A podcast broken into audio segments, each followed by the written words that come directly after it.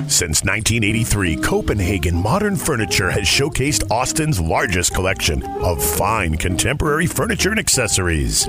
Now, at Copenhagen, save $500 on any stressless signature or leg comforter recliner model. For more ways to save, shop online at CopenhagenLiving.com or visit the showroom on Braker Lane. Copenhagen Modern Furniture, Austin's premier destination for everything contemporary since 1983.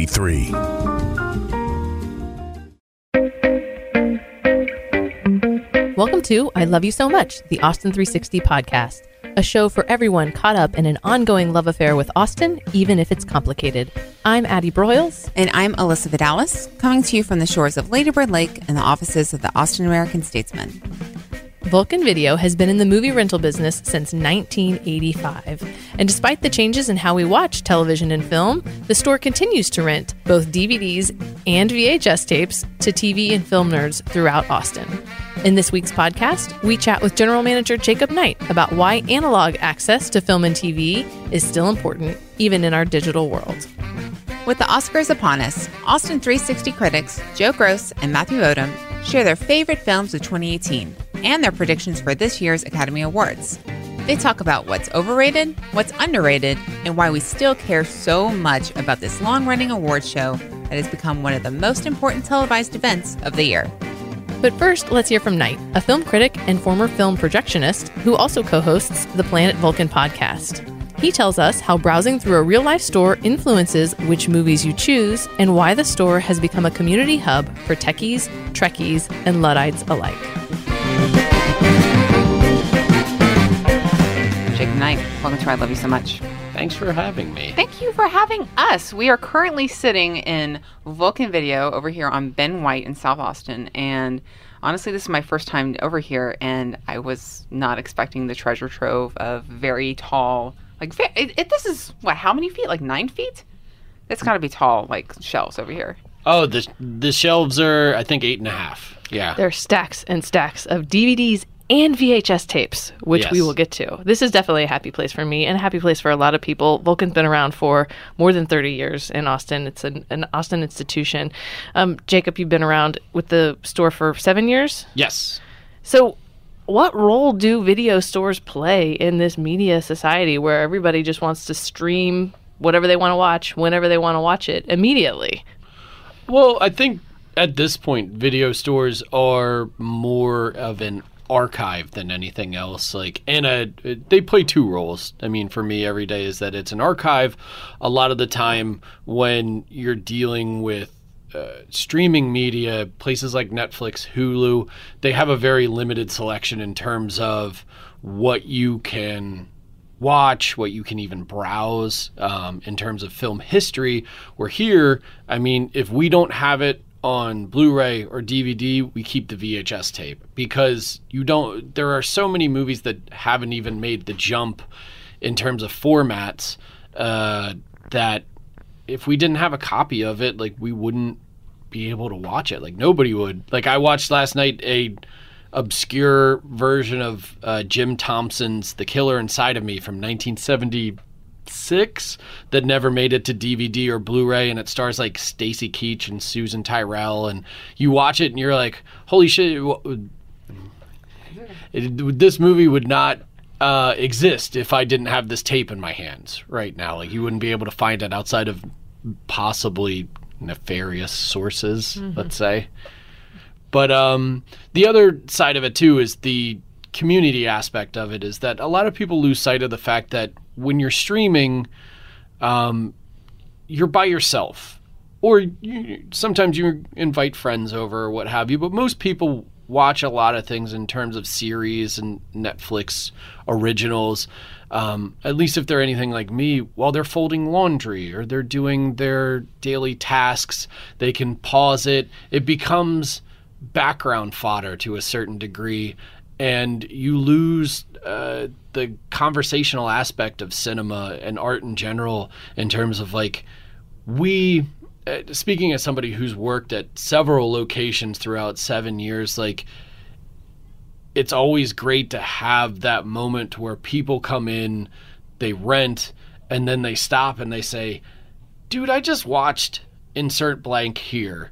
And it was incredible. And then you end up having a 15 minute conversation with a stranger about this piece of art that maybe you've seen, maybe you haven't seen, but you're you're able to share your experience with it. And you can't do that when you're watching Netflix by yourself. Right. And speaking of which, tell us a little bit about what Vulcan offers in terms of selections. Like, what are these people renting? I mean, everything from new releases to the nastiest pornography. Uh, to, to be completely honest, like we have, you know, if you want to rent this week, the new Suspiria by Luca Guadagnino is out. If you wanted to rent the old Suspiria, we have, uh, you know, Dario Argento's you know restored Suspiria on Blu-ray. And if you wanted to watch Debbie Does Dallas. I don't know. like we have that too. Like you can watch whatever you want, or if you want to watch uh, an Italian art movie, or if you want to watch a movie from South Korea, like you. The whole idea of, of Vulcan is to peruse both the now and the past, and maybe the disreputable alleyways that you wouldn't normally walk down. Yeah, because I can see uh, through the office window here. You, I see Asia. I see foreign, uh, Cuba, Spain, action. Director's Wall, The director's wall. which is my Wall. personal favorite. well, that's where the cur- curatorial aspect comes in. Sure. You all are film nerds. Yes. If, if you work here, you know a lot about movies, and you can people can come in and ask questions, and get the context and the history behind just the fact that there are two Suspirias. I I only knew about the one until Alyssa turned me onto the other recently. um, but but that's where the community aspect of shared knowledge and the the learning that comes from, and that transaction is lost when it is just going on to iTunes and you know renting a movie because you you know saw a, trailer for it on TV or something. Yeah, and Jacob, you mean you're wearing a Pittsburgh hat? I assume right now, like Pitt. Um, what ha- have you been to other video stores, and how does that atmosphere compare to like specifically Austin ones? Well, I mean, anymore there aren't any more video stores, but I mean, stretching back like years and years and years, I worked at Blockbuster as a kid in high school. Um, you know, we had family video, we had magic video growing up. We had West, Co- like I'm from Philadelphia originally. We had a, a local chain called West Coast Video, which was the store at the bottom of the hill that was honestly and again to kind of hit back to the community aspects of it that was my film education when i was too young to watch most of the movies i was renting because there was an old stoner hippie named dale who basically worked the counter he would let me come in and rent for how much basically if i had five to seven dollars in my pocket he would let me rent between five to seven movies on my parents account he wouldn't tell as long as I had them basically back, and he would just let me raid whatever section that I wanted. Normally, it was horror, um, Good man. but that's again hitting hitting back to what you were saying is that's the educational aspect of it, and that's my experience with video stores is that like we you don't learn about film streaming Friends season six on Netflix. you learn about it just by going and kind of spelunking the depths of like what's here. And at Vulcan, everything's here for the most part. I mean, if, if there's a copy out there, we're going to try to get our hands on it. Now, in terms of modern video stores, I mean the the king or queen, we don't want to be, you know, gender biased. The royalty. Uh, the royalty right now is Scarecrow. It's always going to be Scarecrow out in Seattle. Um, they're the greatest video store that's ever existed. They're the greatest video store that ever will exist. Everyone who works there is um, just an incredible wealth of knowledge, and you can go and rent. I mean, the one thing that I miss that I wish we had more of at Vulcan or any of is they have like laser discs. That lost format that I don't even think anyone has a laser disc player anymore. Like I think I've only ever seen 3 in my lifetime.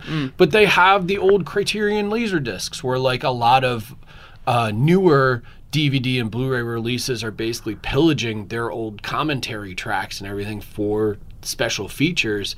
Um, is that if you wanted that original uh, Criterion release of like Armageddon, you could get it. and they have it, and they're. I've only been there twice, but every time I go there, it's for me like Nirvana.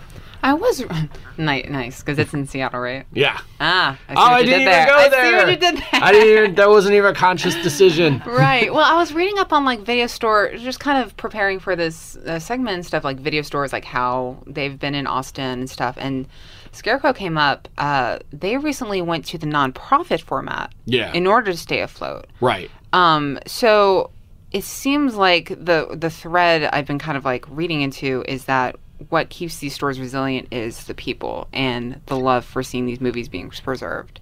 Well, I think about other forms of art. I mean, this is essentially Yeah. an art preservation society in a way. Um, but just the format is, you know, different than if you were to go to the Blanton and they have curators and they have events and they kind of do the similar a similar thing where they present art and and then allow to you know different ways for people to engage with that art and you do it just with a shelf out there. What was it? What was the name of that movie that we were looking at? Oh, um, the Mick Garris children's film that I'm now blanking. I want to say on. Fluffernutter, and that is not what it is. It is not Fluffernutter. Fuzz Bucket.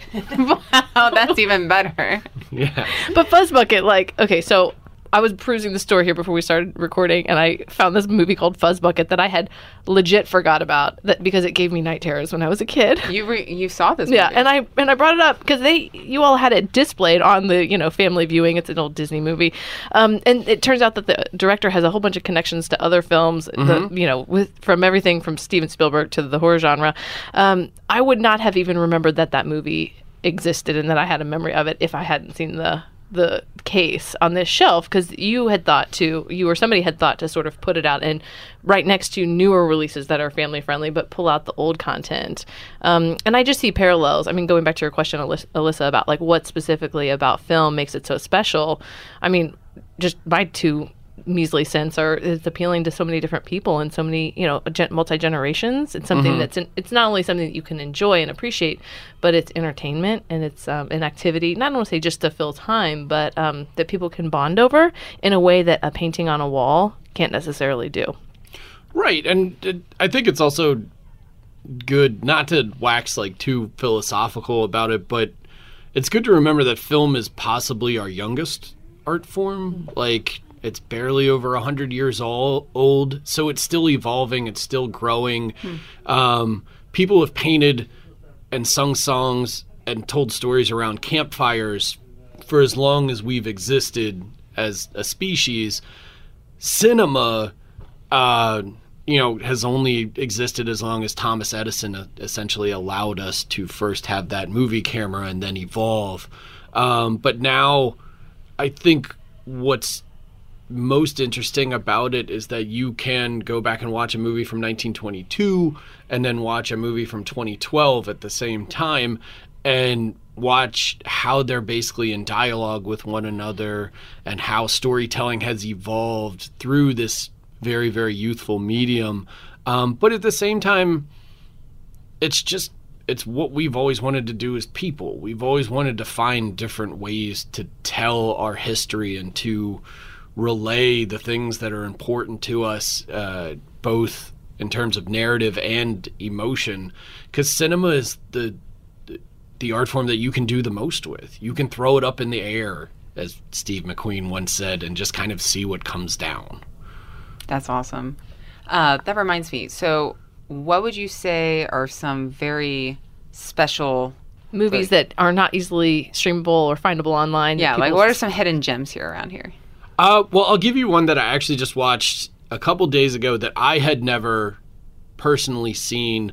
Um, we only have we only had a VHS. We just upgraded to a Blu-ray of it. It's called Alamo Bay. It's from 1985, I want to say, but it's from a director named Louis Malle, who most people know that made like ele- he was a French director who made like Elevator to the Gallows, uh, Au revoir, Au revoir, La Enfance, like are his kind of his famous films. But during the mid '80s, he came to America and made, let's say, genre adjacent films. Uh, he made like Amer- uh, Atlantic City with Burt Lancaster, and then uh, pretty closely after he made Alamo Bay, which was shot um, right down by Corpus Christi, and it's about a small Texas fishing town, uh, shrimping town to be more specific, immediately after Vietnam. Um, and the Vietnamese immigrants who essentially fled their country to come to America to uh, create a new life for themselves, um, and how they established this small community in this fishing village. Well, the other half of the fishing village is populated by uh, Vietnam vets who are intense racists against the Vietnamese for obvious reasons.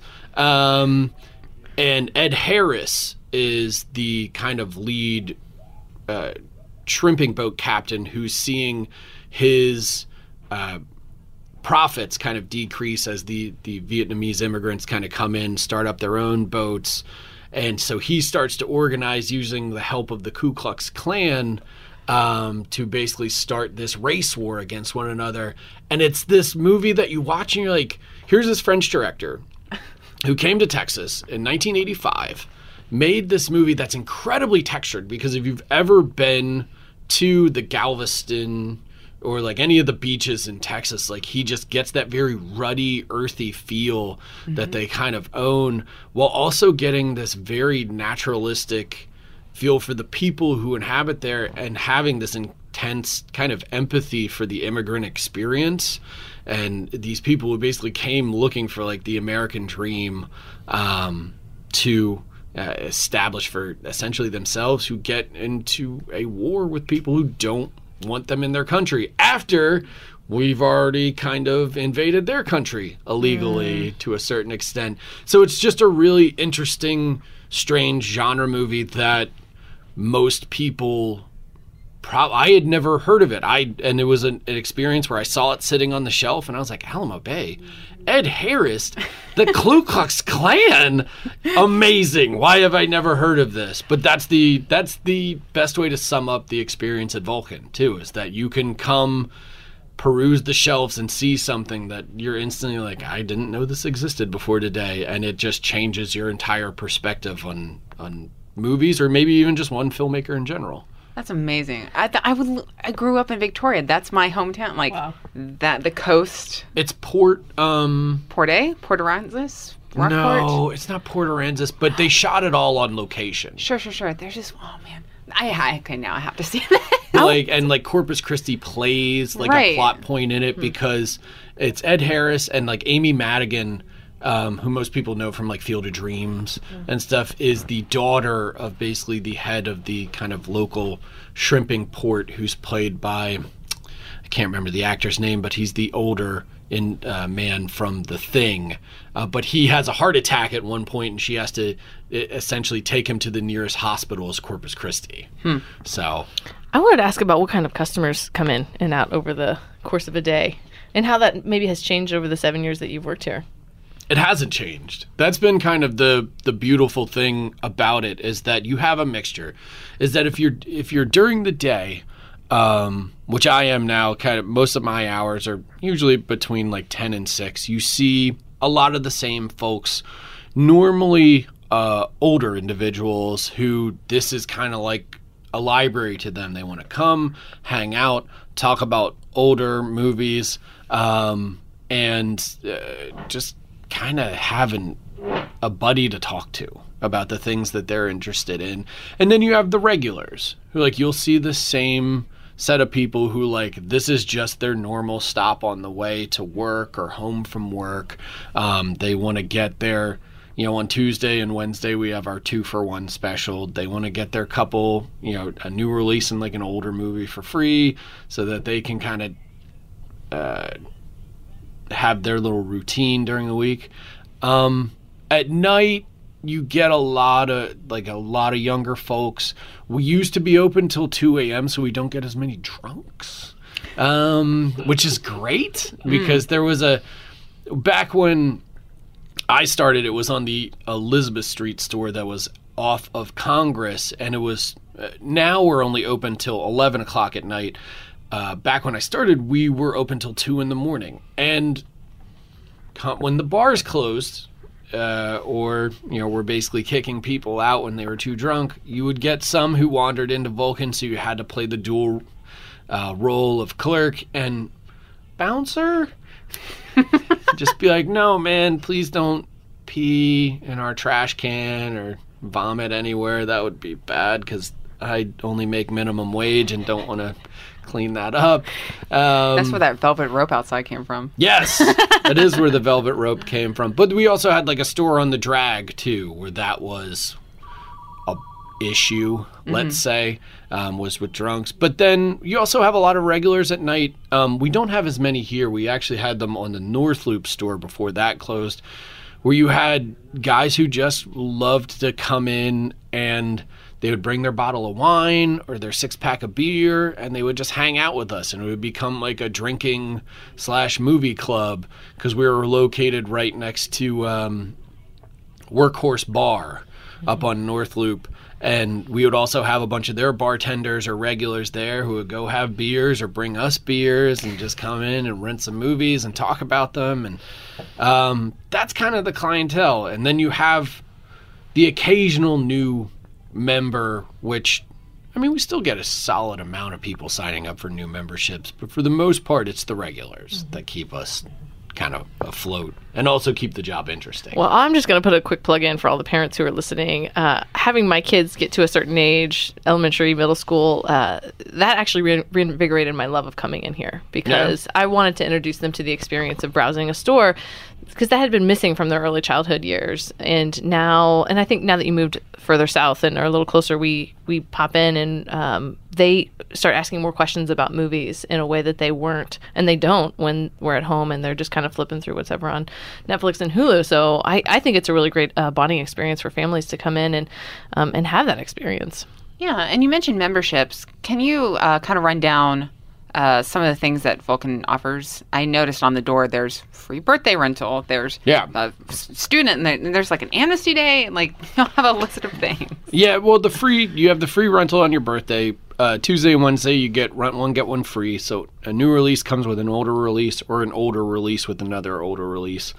Um, every first in the month is Amnesty Day, where if I mean for those who aren't I guess familiar with how video stores work, which you would be surprised with how many people walk into the video store and go, "Holy crap, man! How do you even like rent a movie here?" And you're like, "You've spent way too much inside with Netflix, dude." But uh, you get your late fees that kind of accrue if you don't bring the movies back on time. Some people will bring them back and have forty dollars worth of late fees. So Amnesty Day is when we cut them in half. So you want to pay off forty dollars in late fees for twenty bucks. Come in in the first of the month.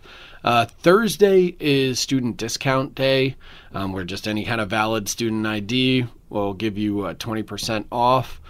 And we have the Go Local cards, which if people use them in the area, you know, you can purchase a Go Local card here, present it at uh, Vulcan or any number of Austin businesses, and you get, I believe, anywhere between 15 and 20% off, but that's based on the, you know, individual business. Sure. So you are staying relevant with a new addition to the lineup, which is a podcast. Yes! Do tell us about what your plan is with that show. It is Planet Vulcan. It's hosted by myself and Rocky Juarez, who has been here longer than uh, me. He's been here for 12 years now, I want to say. Um, but we're doing weekly episodes. We're going to be talking about you know new releases. Our first episode aired with Glass, the new M Night Shyamalan movie. Um, we're going to try to mix it up and have uh, things that are theatrically released, and then also new releases that are hitting video because duh. Um, and then we're going to have employee picks, uh, kind of pretty much similar to what I just did with you guys with Alamo Bay, is that we're each going to pick a title and just kind of go into why we love it. Then we have special guests, uh, which, uh, like for the first episode, we had Wilson Smith, who does uh, work at Vulcan, but he also produced uh, Krisha and worked on It Comes at Night for Trey Shults. He worked on a bunch of the Terrence Malick movies that have kind of shot locally. Uh, for the second episode, we had uh, Marisa Mirabal, who's a local journalist. She works uh, at the Chronicle. I know that's a dirty word here, but We love them all. We do. uh, I'm just kidding. But she writes there. She writes for Birth Movies Death. She writes for uh, Slash Film. Um, and that's kind of going to be the format is that it's bringing the voice of Vulcan Video to a more, I guess, global platform since it's a podcast. I always want to say national, but it's like, no, people in Japan could listen to it if mm-hmm. they wanted to. Eavesdrop on your conversations you have right. here at the counter, which is a pretty fun activity, if you'd ask me. Hmm. Well, thanks, Jacob, so much for letting us come in and pick your brain about what it's like running a video store these days. No problem. Thanks for having me, and you guys are great.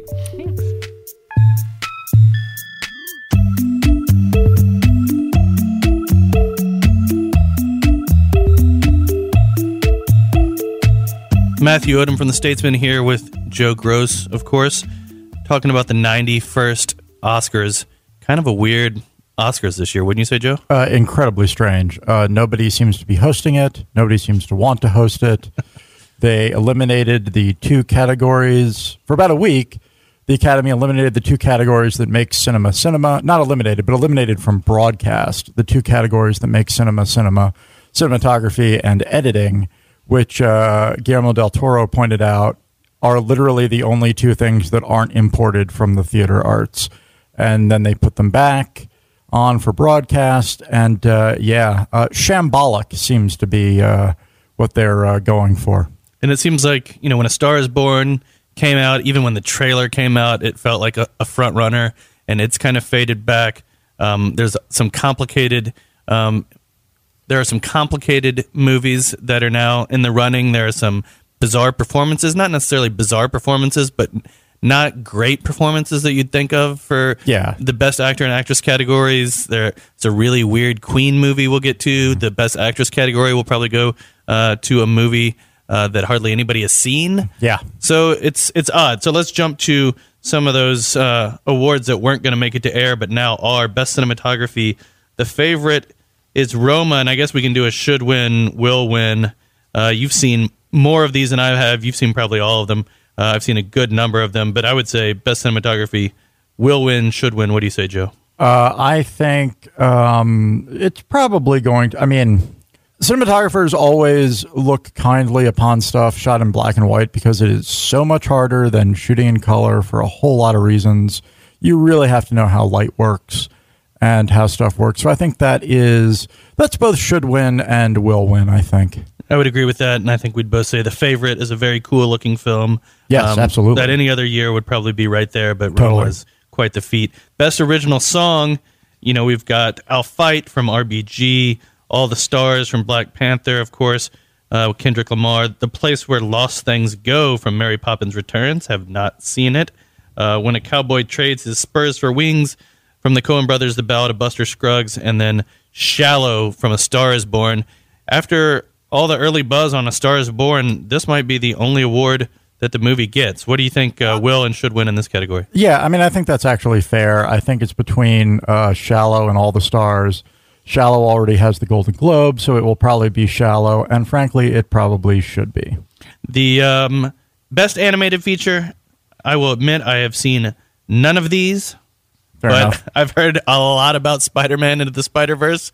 Yeah. So, who, who will and should win this award? Uh, it should absolutely be Spider-Man into the Spider-Verse. Um, you know, as much as Texans might pull for UT alum Wes Anderson and Isle of Dogs, uh, Spider-Man into the Spider-Verse was the year's best animated feature by such a wide margin and on so many different levels that to see it lose would be a shame. I think its only real competition is Incredibles 2, which is from Pixar, and uh, Pixar has a uh, tendency to absolutely own this category. So, tell me, as someone who does not go to many animated movies, why I should go see Into the Spider-Verse. uh, because it doesn't look like a thing you've ever seen before. It translates the felt experience of you know reading a comic better to the big screen than anything I've ever seen, and it's an incredibly smart movie about race, class, middle-aged mediocrity. And uh, with which we are both glaringly familiar, I feel so seen. and um, it's just generally a fantastic film.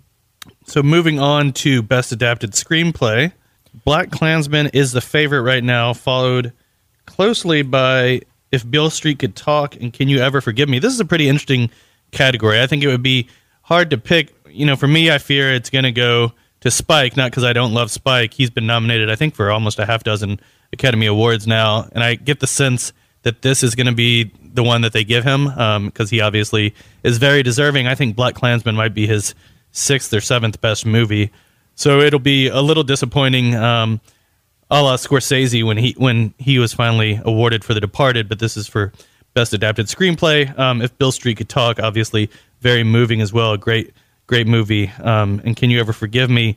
Highly original. Um, what do you think? Who, Yeah, who, who will I, and should win I think um, uh, it would be nice to get to see if Beale Street could talk, get something that's a terrific film. Um, I'm torn between that and Can You Ever Forgive Me, uh, which I thought was an absolutely spectacular film, a small movie, a very smart movie, very interesting movie about uh, a really interesting uh, confidence scam.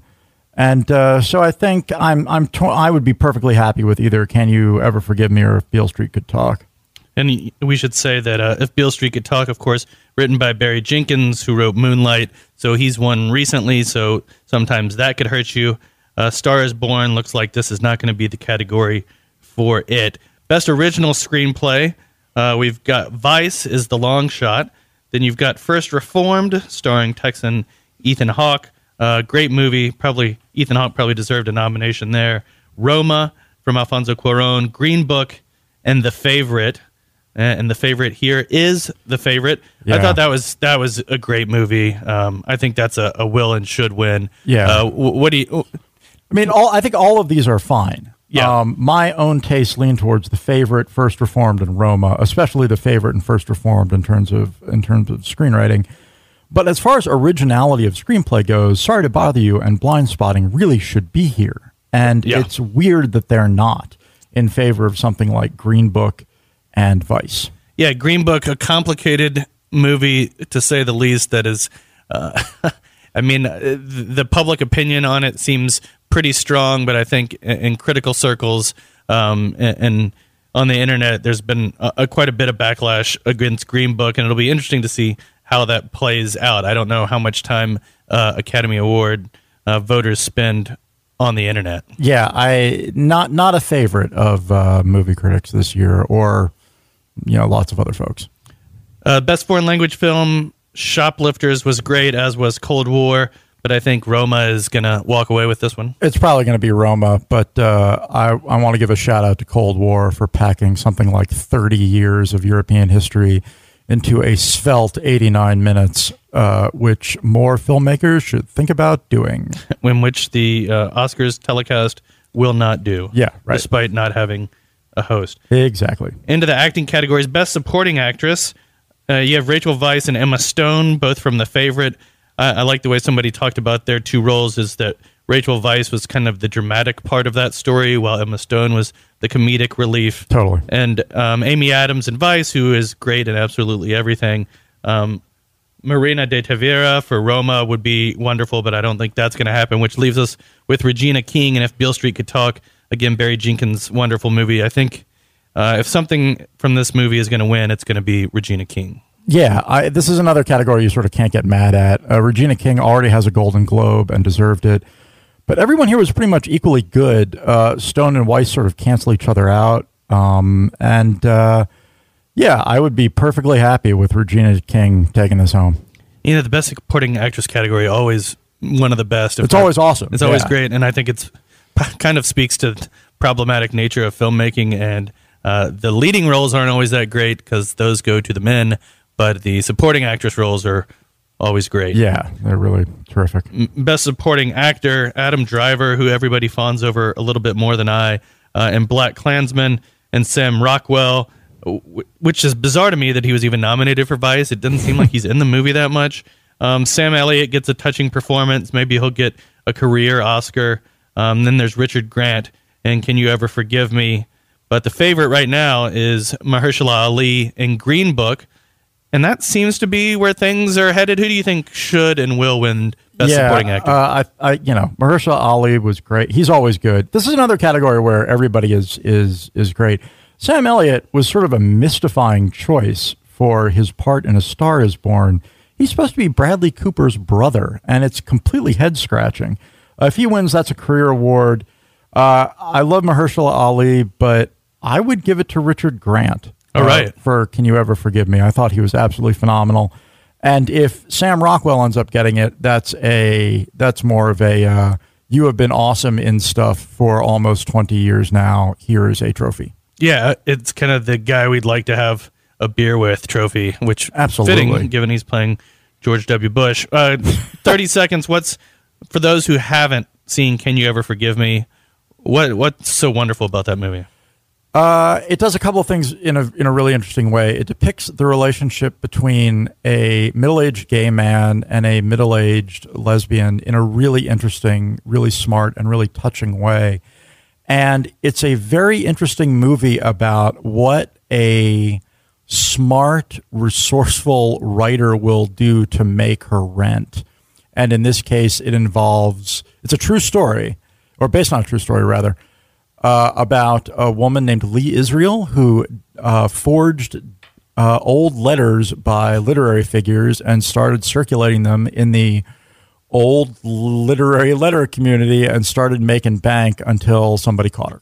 That's my next career move. Yeah, it's it's great. And she's played, of course, by Melissa McCarthy, who is nominated for Best Actress. She's got the longest odds of, of winning, uh, followed by Yalitza Aparicio in Roma, Lady Gaga in A Star is Born, Olivia Colman in The Favorite, and then the favorite in this category is Glenn Close in The Wife, a movie I have not seen. Yeah. Uh, and nobody I know has seen. um, and it looks like she's just a runaway favorite. It looks like another career award. I mean, you said one day to me that Olivia Colman does comedy as well as anybody does comedy and drama as well as anybody does drama. We talked about how there was the dramatic and comedic elements um, of Rachel Weisz and Emma Stone and the favorite, and she's kind of the centerpiece of that, and it all swirls around her. Yeah, she can do both. She can do both. She's amazing in the favorite, but I guess Glenn Close is going to win. So I- what's I- your who who I- would and who should win? I I mean, it looks like Glenn Close is going to win, which I find kind of mystifying. But this is for me, this is definitely Melissa McCarthy versus Olivia Colman. Either one would be great, and uh, I think it's kind of a coin flip. Sorry, Lady Gaga. Yeah, I don't think it's going to be Lady Gaga's night unless she pulls home a trophy for Shallow. Uh, the best actor, again, you know, I love Rami Malek and Rami Malek and Short Term 12. I loved him in sitting next to me at the world premiere of Spring Breakers at South by Southwest. I'm sure you had a lovely time. he's he's a great actor, and I think he's going to be around for a long time. Um, he's good in Mr. Robot, and you you can talk about this much better than I. Bohemian Rhapsody, a pretty weird, campy movie, also extremely populist and beloved. Who doesn't like listening to Queen music? But Yeah. he's going up against Viggo Mortensen. Um, he's going up against Bradley Cooper in A Star Is Born. Christian Bale is minus 400 according to some odds I have, meaning he's uh, the So second rude. the second favorite. I mean, he's Yeah. probably the best actor of his generation. Um, I think Bradley Cooper has a chance. I think this is an outside chance for Bradley Cooper to sneak in and surprise people, but it seems like again, it's Rami Malek Yeah. with a runaway. Uh, Bohemian Rhapsody was problematic as heck, but Malek, who's already taken a Golden Globe for his performance, wasn't one of the problems. Uh, he was really good, and uh, you know, but this is this is an oddly who cares category for me.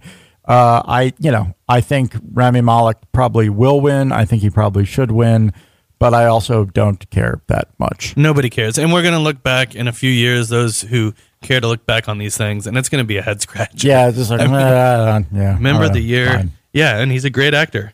Um, and he's great in that movie, but he is one of the only good things in that movie. Uh, best director, um, I love Yorgos Lanthimos and The Favorite. He was great on uh, WTF Pub with Marc Maron the other day. Super charming and winning and very smart and dry. Um, Adam McKay for Vice. I didn't necessarily care for the direction on that too much. Cold War getting a direction nominee. Um, and not a Best Picture nominee, which is bizarre. super bizarre. Um, and it's in the foreign language category, of course.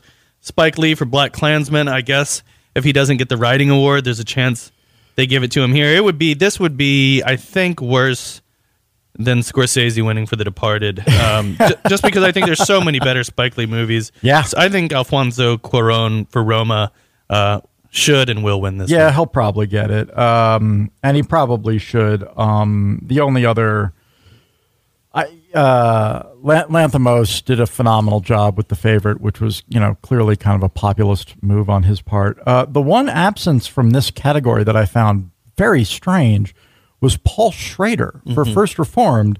Uh, that guy actually did make one of his best movies in a 40 year career. And, uh, you know, Barry Jenkins for Beale Street and Ryan Coogler for Black Panther aren't here either, but the, uh, which is also kind of ridiculous. But the uh, absence of Paul Schrader was very, very odd. Yeah, and I would say Bradley Cooper. Um, you know, the first hour of A Star Is Born, you can't take your eyes off of that thing. Yeah. and then it sort of unfolds geometrically like a suit falling apart. So now we go to best picture. So we're kind of thinking, all right, the best directors for Roma, the actors for Bohemian Rhapsody. Things are kind of scattered around. Green Book's probably going to get a supporting actor. Beale Street's going to get a supporting actress. So there's no clear favorite here, and I think No, it'll be interesting. You know, this tiered voting, this preferential voting that they do. Second and third place votes are going to mean a lot. Yeah. And so I think something like Black Panther could sneak in there. Um, Roma right now is the favorite, but by no means a runaway favorite. It's followed by Green Book, and then closely by the favorite and Black Panther. Um, the biggest long shot is Vice, and amazingly, A Star Is Born is one of the biggest long shots as well. Yeah. I, I, I, my colleague Eric Webb uh, put it thusly gr- that Green Book and Bohemian Rhapsody are the New England Patriots of this year's Oscar slate. Pretty well disliked by critics, but very popular and putting points on the board. Yeah, and I mean it is great to think Alfonso Cuarón, who's one of the the great directors of his generation, could make a black and white Spanish language film not released in theaters, at least not widely, and it could win Best Picture. I think in a year in which the Oscars are confusing and as an organization don't seem to have uh, their stuff together in terms of the telecast, in terms of their messaging, in terms of being somewhat tone deaf and out of touch. Uh, in a year in which things are kind of skewed, Roma ends up being the best picture. Yeah, I think you're probably right. I think it's probably going to be Roma, unless, but you know, it's also eight uh, eight movies and no favorite, so it could be absolutely anything. But it's probably going to be Roma. Black Black Panther is my dark horse there. That would be great. It would be wonderful to see Black Panther win. Uh, and, you know, the Monday morning quarterbacking about that will be endless and exhausting. Everybody enjoy the Oscars Sunday night. Thanks, folks.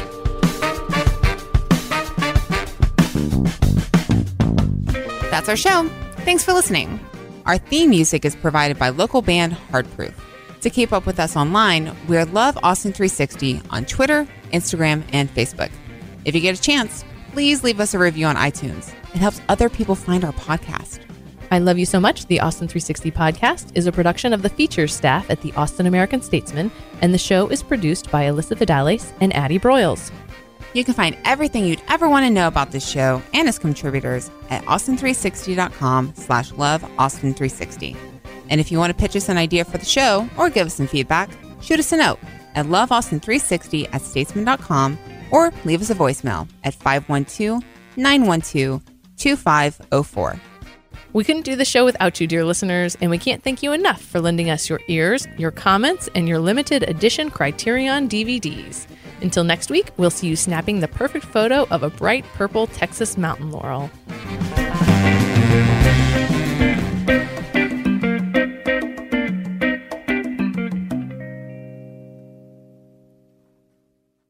Since 1983, Copenhagen Modern Furniture has showcased Austin's largest collection of fine contemporary furniture and accessories. Now, at Copenhagen, save $500 on any stressless signature or leg comforter recliner model. For more ways to save, shop online at CopenhagenLiving.com or visit the showroom on Breaker Lane. Copenhagen Modern Furniture, Austin's premier destination for everything contemporary since 1983. Three.